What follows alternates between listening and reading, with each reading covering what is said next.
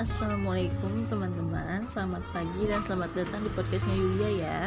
Kali ini saya akan memberikan resep kepada teman-teman semua Yaitu resep kue bolu kukus oreo. Oke, pertama-tama kita siapkan dulu alat dan bahannya ya. Alat yang dibutuhkan yang pertama yaitu wadah.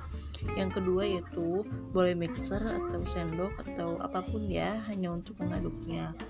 Yang ketiga yaitu wadah untuk mengukusnya nanti dan yang keempat yaitu panci. Oke sekarang bahannya. Yang pertama yaitu satu butir telur.